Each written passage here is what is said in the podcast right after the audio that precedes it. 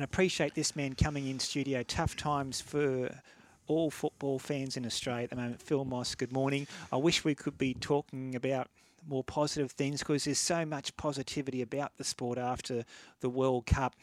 Dino raised the point earlier, and some of our listeners have. After the scenes from last night, what does the A League need to do now? Good morning, Phil. If I could say that to you, mate. morning, Ray. Morning, Bulldog. Look, I um, I, I really wanted to be here face to face this morning because it's a very serious thing that happened last night, and um, you know we can't. There's no way, shape, or form of sweeping that under the carpet, nor mm. should we. Um, look, leadership, I think, is critical in moments like this, and I, and I, I think we need to acknowledge what happened last night. We need to investigate it. We need to act swiftly, um, and throw the full the, the, full weight of the law at, at those who offended last night.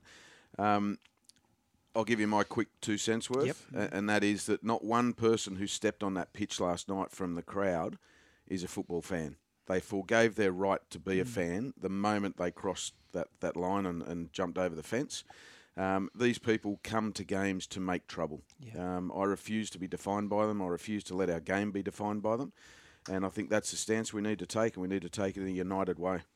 I said that earlier, Mossy. I said, are they true football fans or are they just thugs who went along there to cause trouble? And I, I start to think it's more the latter. Yeah, I, I do too, Bulldog. Look, the, the double edged sword of our game is it's so multicultural. It unites the nations, we saw just a couple of weeks ago. Correct. Um, and it becomes easy pickings for these Neanderthals to mm. come and cause trouble. And I'm convinced, and I've seen it so many times, these people, they probably don't even know what was going on last week around mm. the grand final decision and things like that. They just got wind of the fact that there was an opportunity to cause trouble on Saturday night at a major sporting event, football again, and you know I, I just I. I can't wait to see this investigation. I've seen statements from Melbourne Victory, um, Victorian Police, um, you know, come out quite swiftly. FA, of course, and there's a press conference this morning at ten o'clock with James Johnson, which you know credit to him. He's fronting the media first thing this morning. We're yet to hear needs from the to. APL. Of needs course, he to. needs to. Yeah. Um, but don't forget, FA don't run the A League; they Correct. run the game. Mm. Uh, APL run the A League, so no doubt Danny Townsend will be fronting the media at some point as well today. So a big day for our sport. But uh, again, I have to reinforce: we cannot let idiots like this define our sport and define us as, as football people. Tom Glover, what, what what happens to him? Obviously, our thoughts with him, and hopefully he's making a recovery because he's got a nasty wound to, his face and also suffered concussion. The its allegations are that he threw the the flare back into the crowd, and that has sparked the pitch invasion. Chicken before the egg. The, the flare shouldn't be next to him anyway. But what happens to Tom Glover from here in terms of sanctions against him? Yeah, look, I'm sure that'll be part of the investigation, Ray. It, it's hard to comment on that mm. because mm. obviously it will be part of an investigation. But you're right. What what were the flares doing there in the first place? Um, I don't condone any any behaviour that is seen to be wrong. Of course, we don't condone it, whether that's from the, the people in the crowd or, or, or a player on the pitch. Um, but what I do want to say is, um, you know, how proud I was of referee Alex King mm. um, to see him step between. You know, some people will call it stupidity. It courageous. Um, I, I, call it courageous, yeah. and you know, he was an official refereeing the game, and he sensed danger and put himself between um, idiots running on the field and, and the player. Um, so thankfully, I believe um, Tommy Glover and Alex King are okay um, physically. They'll be rattled mentally. It's good news, um, yeah. no doubt. But um, yeah, there's there's plenty to play out. Tom Glover, Mossy, is entitled to walk onto a sporting pitch feeling safe. Mm. Yeah, he's entitled to go out there in his workplace and not have a fear of something landing on his back or his head. So, so I think that's so very important to, to yeah. get out there. Whether if if people are going to be marginally critical of him, he's entitled to play sport in a safe environment. Everyone within that perimeter of the fence is entitled to that. The Channel 10 cameraman who copped a flare in the back. The families um, in the grandstand. The families in the grandstand. Like it, it's it's a it's a workplace for everyone within that perimeter, even volunteers who mm. volunteer their time to, to bring match day to life. Um, it's it's just a very sad state of affairs. But again, you know, you, you see the vitriol and you, you see the the firestorm that, that social media whips up, right? And and what I'm sick of seeing this morning, straight off the bat, is people calling these idiots fans. Mm. They're just not. They they forgave their right to be fans of any sport, not not just football, any sport. They've gone there, and as soon as they've stepped foot on that pitch, they've become criminals. Mm. And and no doubt, some of them were criminals before they walked in the ground. Mossy, can I repeat say this offenders. though? And I'll play devil's advocate here. You're right; they're not fans, but they only seem to go to football games. They don't seem to go to other sporting events and cause trouble like they did last night. Well, that- there that- is a link there, though, isn't there? Well, d- yes and no. I mean, it, it seems to happen with our game more often than others. That's but a I good remember, way to put it because there is instances Yeah. other other well, sports AFL. too. I remember Yeah. 50, 50 fans being ejected from AFL. The difference is last night it went next level. Mm. You- As soon as you Invaded start the pitch, invaded yeah. the pitch, assaulted a player, assaulted a referee, um, allegedly. Mm.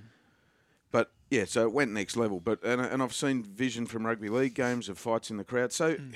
bulldog, there's idiots everywhere. They, they they tend to find sporting events as their vehicle to get some publicity and, and I don't know what that does for them. Um, to be honest, I just hope the ones from last night end up with uh, time behind bars. Uh, Mossy, uh, social media, and again, it's it's it's often a cause for good, but often a cause for bad.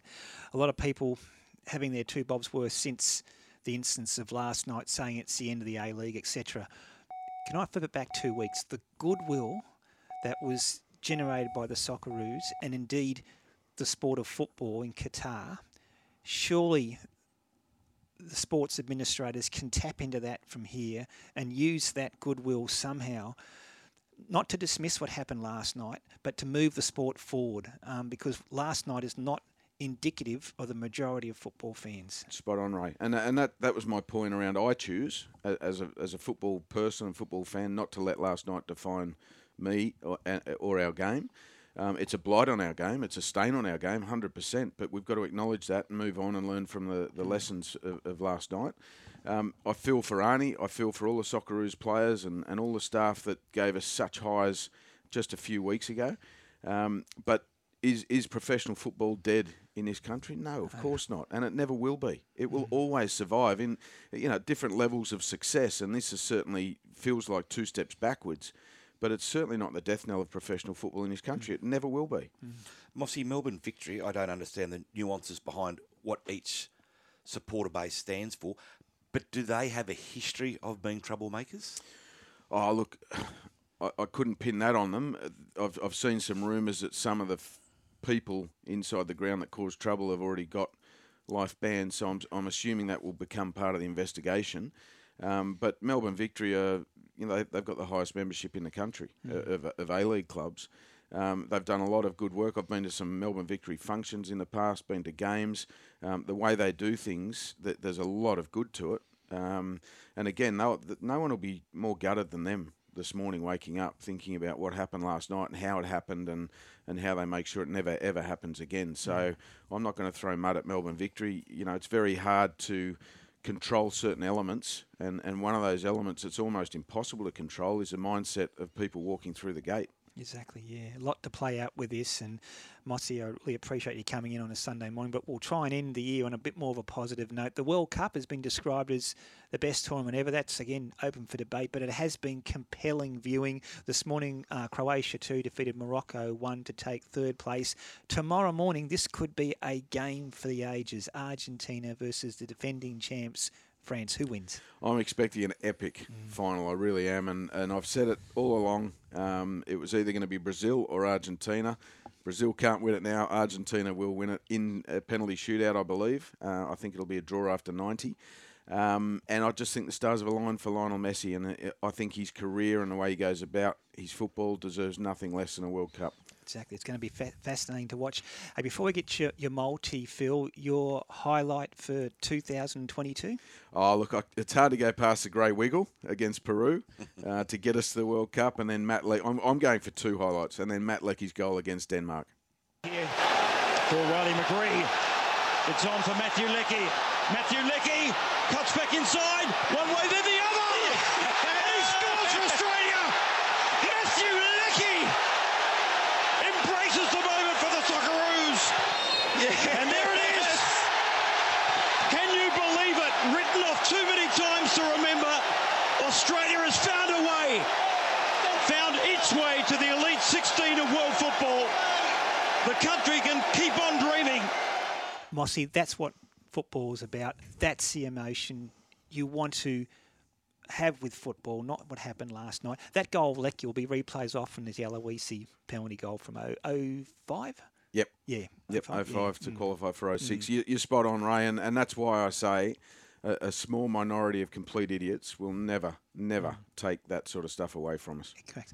One last multi for the year, mate. Can we go out a winner? I'm going 1 1 uh, Yep. in the final, uh, one all draw in, in 90 minutes, Mm-hmm. Argentina to win on penalties. Terrific. Okay, you stuck with Argentina from the start, as you said there, or Brazil. Hey, Phil, thanks so much for your contributions all through the year. Thanks for your coverage in Qatar. It was absolutely outstanding. Merry Christmas to you and your family. We'll do it all again next year, mate. I think you're in tomorrow morning with a great man, aren't I you? am Bulldog You and beauty. I. We've got Bring it Bulldog on. and Mossy overdose this week, three days together. But it's been a pleasure being part of this team, and every Sunday morning it's a it's a real highlight to have this platform to talk about sport. And uh, love our listeners, love you guys, and everyone behind the scenes. So Merry Christmas, Happy New Year to everyone.